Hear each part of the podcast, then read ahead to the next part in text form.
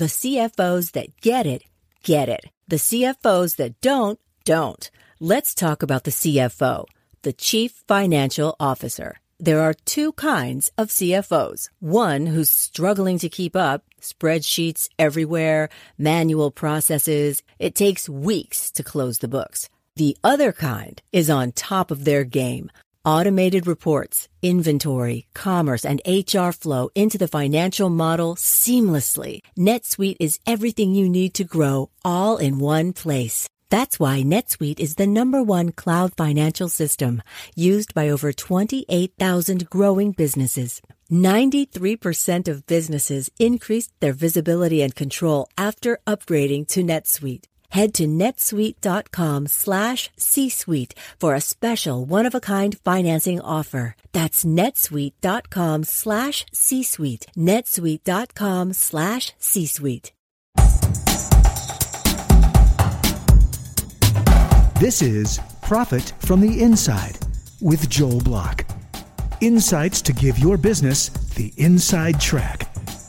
And now, here's your host, Joel Block. How often do you come up with an idea that you need to get people to buy into a vision, a, a new idea for an for a a sale or an acquisition or or whatever it is that you're busy trying to do, and you're thinking, oh man, how am I going to eliminate resistance? How am I going to gain buy-in? How am I going to achieve better results faster so we can actually make these things a reality? These are tough topics, but uh, my longtime friend Ron Karr has written a book that addresses all of these topics and I've invited him to share some of these things with us here today. So, Ron, welcome to the show. Thank you, Joel. It's a pleasure to be here with you. Hey, man, this these we're talking about some big problems. You know, when a when a senior executive comes up with some new ideas, you know, it, it just because the boss says so doesn't mean everybody lays down and says okay, right? Mm-hmm. we wish it was not true. Yeah, yeah. you know, when, when, you're the boss, you kind of wish everybody would do that. But right. uh, so, what are some of the great techniques that you've identified and, and written about in, in, your great new book, uh, Velocity Mindset? How do you, how do you get people to buy in? What's the secret to buy in? Well, the simple answer that we've all heard numerous times is that people do things for their own reasons, not for yours. So you have an idea and a vision understand that they're not going to go and support you in that vision of how you want it to be done. They're going to do it for their reasons. So if you really want them to buy off on it, you got to find out what's important to them, what motivates them, and then present your vision in context as to how they're going to help that person get to where they want to be also. All right. So wait a second. Okay, yeah. wait, wait a second. So I'm the boss, and there's many, many different kinds of leadership styles, but probably uh, you know a large number of people are command and control. And it's like, what do you mean I got to get people to uh, you know agree that it's going to help them? Doesn't their paycheck help them enough? I mean, I'm paying them to do what I want them to do. Shouldn't they just buy in and say, okay, let's start uh, marching? And that's the biggest misperception of all CEOs. There's two types of productivity. First type of productivity is just do enough so you keep your job. That's what you're talking about. The second type of productivity is where people will go that 110%. They'll go and do the best job possible each and every second because they're really jazzed and motivated about it. When they get to that productivity, your organization is unstoppable. All right. So, people, go ahead. Who are who are some of the great leaders? Just, just so we put them on the table, so we're all thinking about the same thing. Who are some of the great leaders that are fantastic at doing this? In corporations right now? I can think a couple of them, but I'm just curious for yourself. Well, you know, leadership's evolving. Okay, what may have been a great leader in the 1980s, like I thought Lee Iacocca was a great leader because uh, he he had one trait that I really believe in.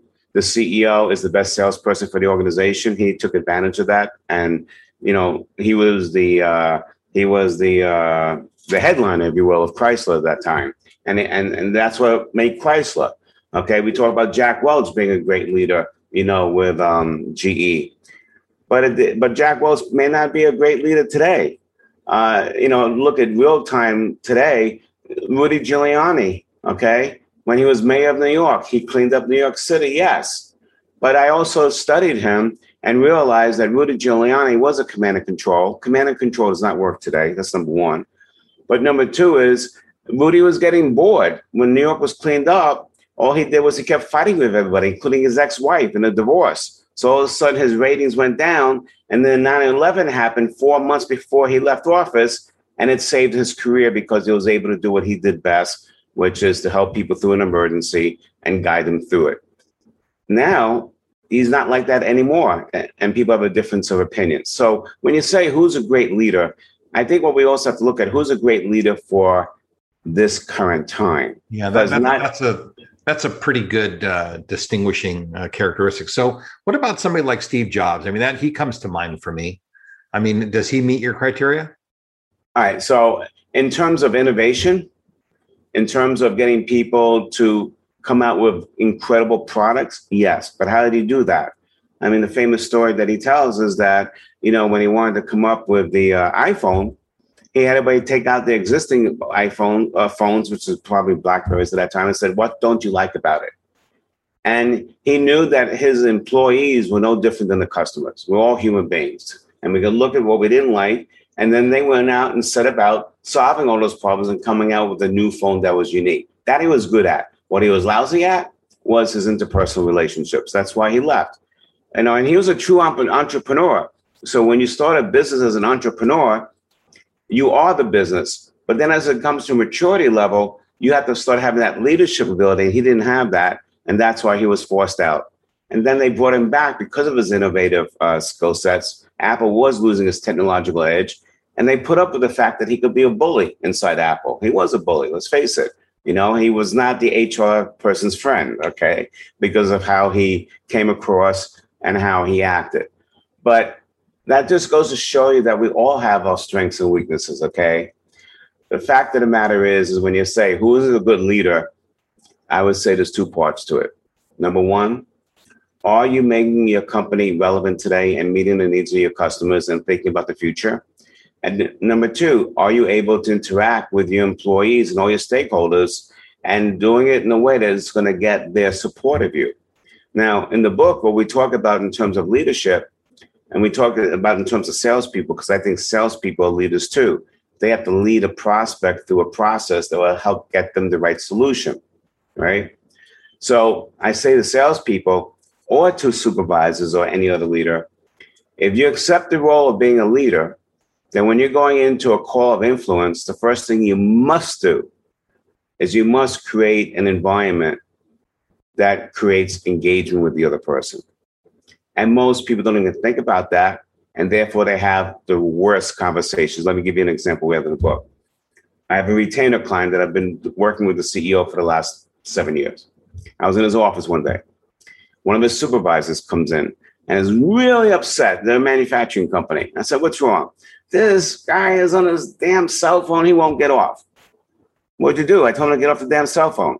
What did he say? He said, Why should I? Everybody else is on a cell phone. I said, What did you do? He goes, I gave up and walked away. I said, How well did that serve you? and so he goes, I probably would have walked away from myself too. And I said, What do you know about that guy? What do you know about the individual in his career? What does he want to be? He wants to be a master welder. Okay, what do you need for that? Quality and on and timeliness. How's his quality? Phenomenal. How's his timeliness? He's behind. He's 20 minutes behind. He's forcing all of us to be behind. So change the conversation. Just go there and say, hey, look, you know, you want to be a master welder? He goes, yeah. And he goes, you know, you need two things quality and timeliness. Your quality is phenomenal. Keep going. That's why we love you. You're 20 minutes behind on this one project. How can we get you back on speed so that you're, not um, eliminating or preventing yourself from becoming that master welder? All of a sudden, that individual starts coming up with the answers of what he could do differently. And the conversation was totally different. So that's what I want your audience to understand. People are going to do things for their own reasons, not yours. All right, you can have a really good vision, but if you can't get anybody to support you and, and, and push you along to that journey, you'll never succeed. Because we all know that we can achieve more through the efforts of others than just through our own efforts. So, how are you as a leader? Are you taking an interest in the people that are reporting to you? And are you aligning what you want them to do with how it's going to help them get to what they personally want to achieve in life?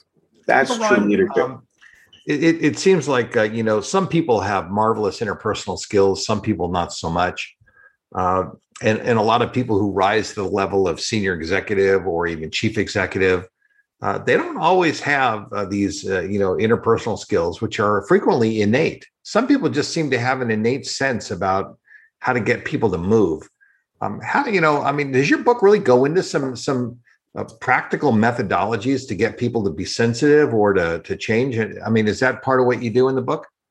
Well, yes, because we actually get into neuroscience and the hormones that that interact in our brain and how you have to get them to move in a certain way in order to get engagement. So I could do a role play with you, Joel, and we can talk about. I can show it. I, they can hear it right now in your podcast if you'd like to do that.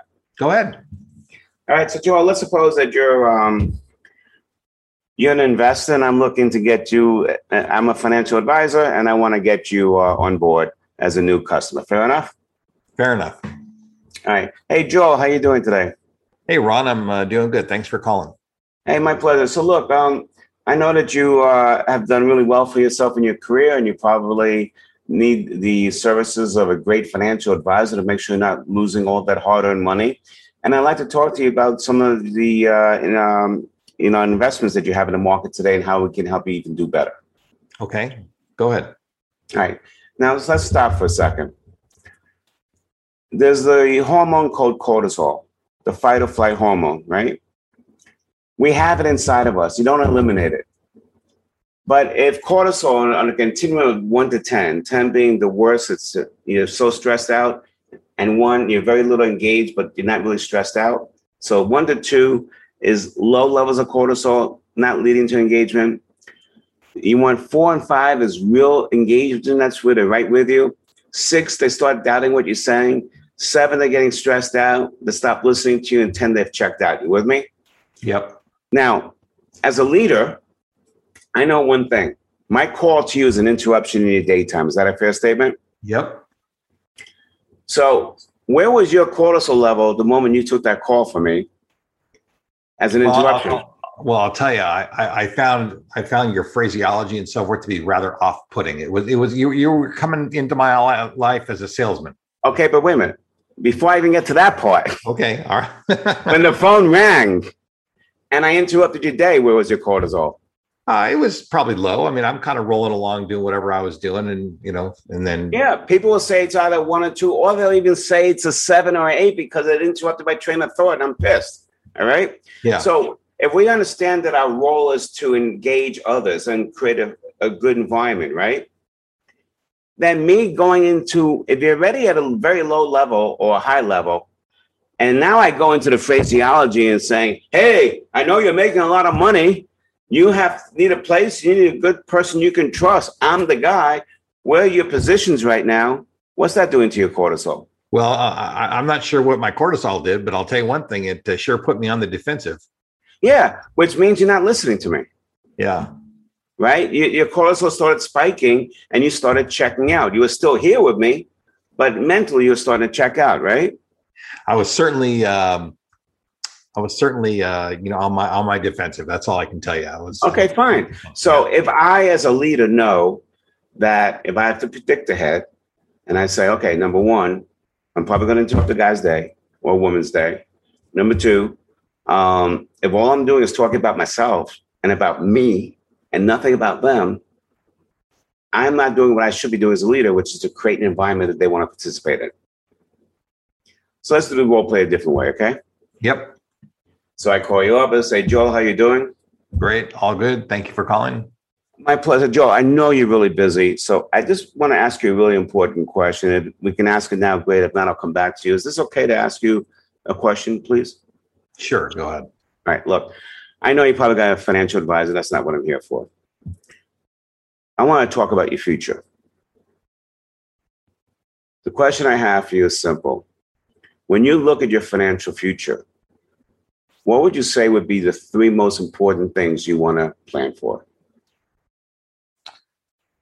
Uh, well, uh, you know, I mean, listen, I, I do personally have my objectives. Uh, you know, this is probably something that requires uh, a discussion outside of my busy workday. Okay, we can fine, but right now I just accomplished what I wanted because you didn't see it. When I do this live on stage or when we do Zoom, people can actually see it. So I'll explain what just happened because I saw you. When I asked you that question, what are the three things you want to plan for? You your face turned away from the camera. Did you remember that? No. You went like this Okay. and your eyes went up. There was a shift right then and there in your brain chemistry. Go back and tell us when that question was asked, what was going through your mind? Well, what I, what I was thinking is that this is a very important discussion, and it, it's not something that I could just have spur the moment in the middle of my busy day. I really need to just kind of set aside some time, and if I'm going to have that conversation, I want to have it. It needs to be a meaningful, substantial discussion. Good. So, in the first role play I did with you, you were not engaged and there was nothing there for you. Is that a fair statement? Yes. Now, all of a sudden, you're thinking about inviting me in for a private meeting. Why would you do that? Well, you know, you know what? Because uh, you know, you you kind of had a consultative approach. You were asking me, if, uh, listen, I'm, I'm with you. You did a good job. Right. And I didn't even say one thing. I didn't even give you one answer as to what I do. I didn't even tell you that I was a financial advisor. All I did was I shifted it from a self focus to a customer focus. And I stumbled upon this, Joel, because one of my clients in the early 2000s, a very well known financial services firm, they knew that it took their financial advisors five calls to get a new client on board, and they wanted to reduce it. We got it down to three calls and the, and they knew their market. Their market was the retired investors, you know. So they would come in once a quarter, look at their portfolio. They're not going to do day trading and all that. So I they actually cold called in some rural areas, you know, in Chicago and St. Louis, and I went there. And in the first call, this guy that was successful, four to seven years in the field, oh, the first thing he did was for 12 minutes, he was spending time on the kids' pictures, the grandchildren, the bears, and, and trying to build that social relationship, right? And they weren't listening, even though they were smiling, they were friendly Midwesterners. I can see in the eyes welling up. What are they doing here? And then when he finally got to what he was there, he started talking about stocks and bonds, something that they already had taken care of. So the, we got bounced out. So I asked him to come up with this question and just say, what are the three things that you know are important to you, and cut the chit chat down to 30 seconds. Totally different conversation. This was working so well that when I was in the headquarters, they said, "Look, we got a class in here of, of uh, mid-level uh, investment advisors. Can you do an hour for them?" I did it for them at 5:30 in the evening, and we're all staying that night in the same hotel. 11 o'clock, my phone rings, and it's from one of the guys in the, in the class, and he goes, "I'm sorry to wake you up." But I did what you just said, and I called up two investors. They were both widows. They both had $100,000 to invest. Coincidentally, I'm working on them for both for six months, and I can't get them to pull the trigger. I said, What'd you do? said, I called them up and I said, I've been remiss. All I've been talking to you is stocks and bonds. I never really asked you the most important question. Do you mind if I do that? And they go, What? He goes, Look, this is not about stocks and bonds, it's about your financial future. All I need to know is what are the three things you want to provide? It was so powerful that one of them committed their funds that night and the other one gave another appointment. That, that's how powerful and that's how fast it works. If people know you're there for them and it's about them, they'll give you the time. It's the same as for a CEO to an employee, it's the same for a salesperson to a customer. It's no different. It's also a parent to a child. So this this this applies to all kinds of interpersonal communications. I mean, in general, uh, you know, you need to be thinking about the other person, seeing the other side, and uh, and It's called empathy. One of the traits that we look for when we do assessments for companies because they want us to evaluate can can it be good or not. One top trait of any influencer is empathy. If you don't have empathy, then you're not going to ask questions about other people. It's the bottom line. Yeah. So- I, I, listen, I'm I'm with you. I, I think it's totally right. I, I think this is a uh, a really smart direction. The other thing is it's it's not off putting. I mean, it it doesn't. It, it, you know, I mean, it's it's not a it's not a magic solution, but at the same time, it, it certainly doesn't turn people off. I mean, it buys you a little bit of opportunity to uh, create some relationship, as opposed to I'd have probably hung up on the first guy in in uh, 15 seconds. You know, when you say relationship, this is the thing that people have to learn today. And I think we're getting there now. But um, relationship in the 1980s, when I started my career, was about wining and dining and doing all this stuff, right? You can't do that anymore. Relationship today is based on relevancy and value you bring to someone's life, not about the kids, grandchildren, and everything else. They already have enough friends to talk about that. So when you're trying to influence somebody, and even today, by the way, you want to talk about CEOs and employees. I mean, we're facing that right now.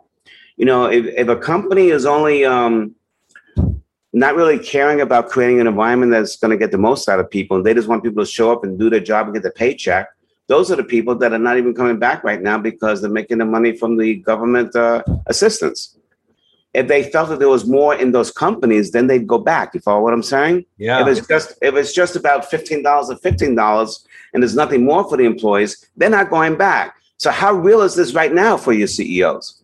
It's it's an emergency for a lot of them. Right. So so it's not even about influencing people to get their vision going. It's about influencing people so that they want to come and work for them. So, Ron, you know, a, a lot of uh, senior leaders who are people who are 50 or 60 years old, uh, you know, maybe late 40s. We all grew up in a different time. The world was substantially different uh, 30 years ago when a lot of us entered the workforce and wining and dining, talking about uh, personal issues. I mean, just a lot of those kinds of things have changed.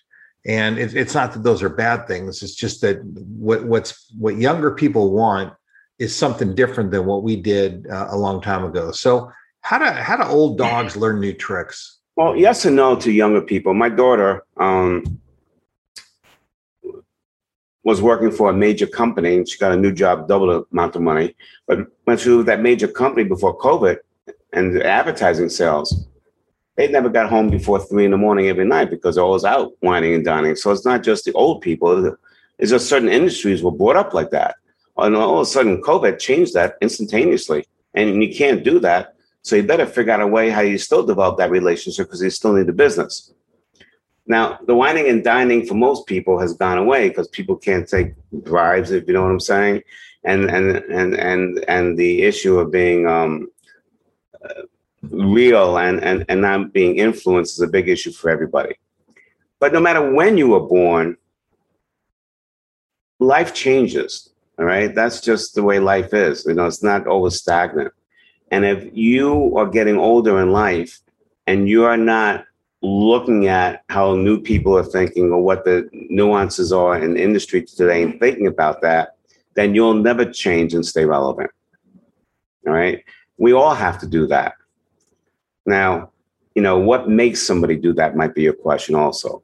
What makes somebody do that is what what they have been doing is no longer working, then they gotta do something different. They want to stay there or if they still want to make the money that they're making. Is that making sense? Oh, it makes a lot of sense. I mean, listen, the uh, companies need to reevaluate their own relevance every single day, especially right now. I mean, the world has changed uh, very dramatically in the last uh, 18 or 20 months. And, uh, you know, a lot of things that worked uh, a year and a half ago are not working anymore.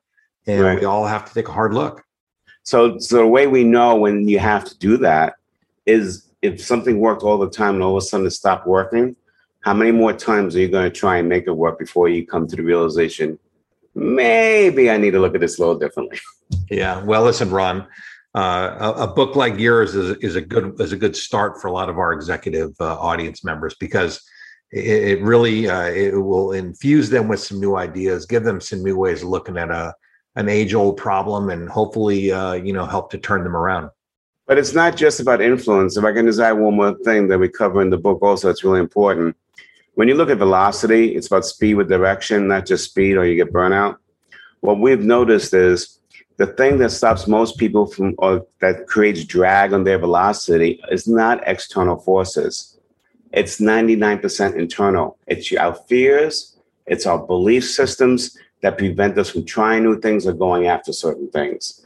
And if we can understand how to control our fears and and and how to um, shoot big, if you will, even when we don't have the answers, that's when you're going to really make it as a leader. And those are some of the other nuances we cover in the book. Well, I recommend it. It's uh, I've gotten uh, partway through my copy, and I'm waiting to finish the rest. And I certainly am. Uh, I'm excited to finish up. So, Ron, thanks for being on the show and for sharing your ideas. Uh, this is the inside track to uh, being the best leader you could be and you know using it uh, using a different perspective to make that happen so thanks for sharing Thank you, Joel, and I appreciate everything you're doing too. You've been listening to Profit from the Inside with Joel Block. For more insights and to learn more, visit joelblock.com.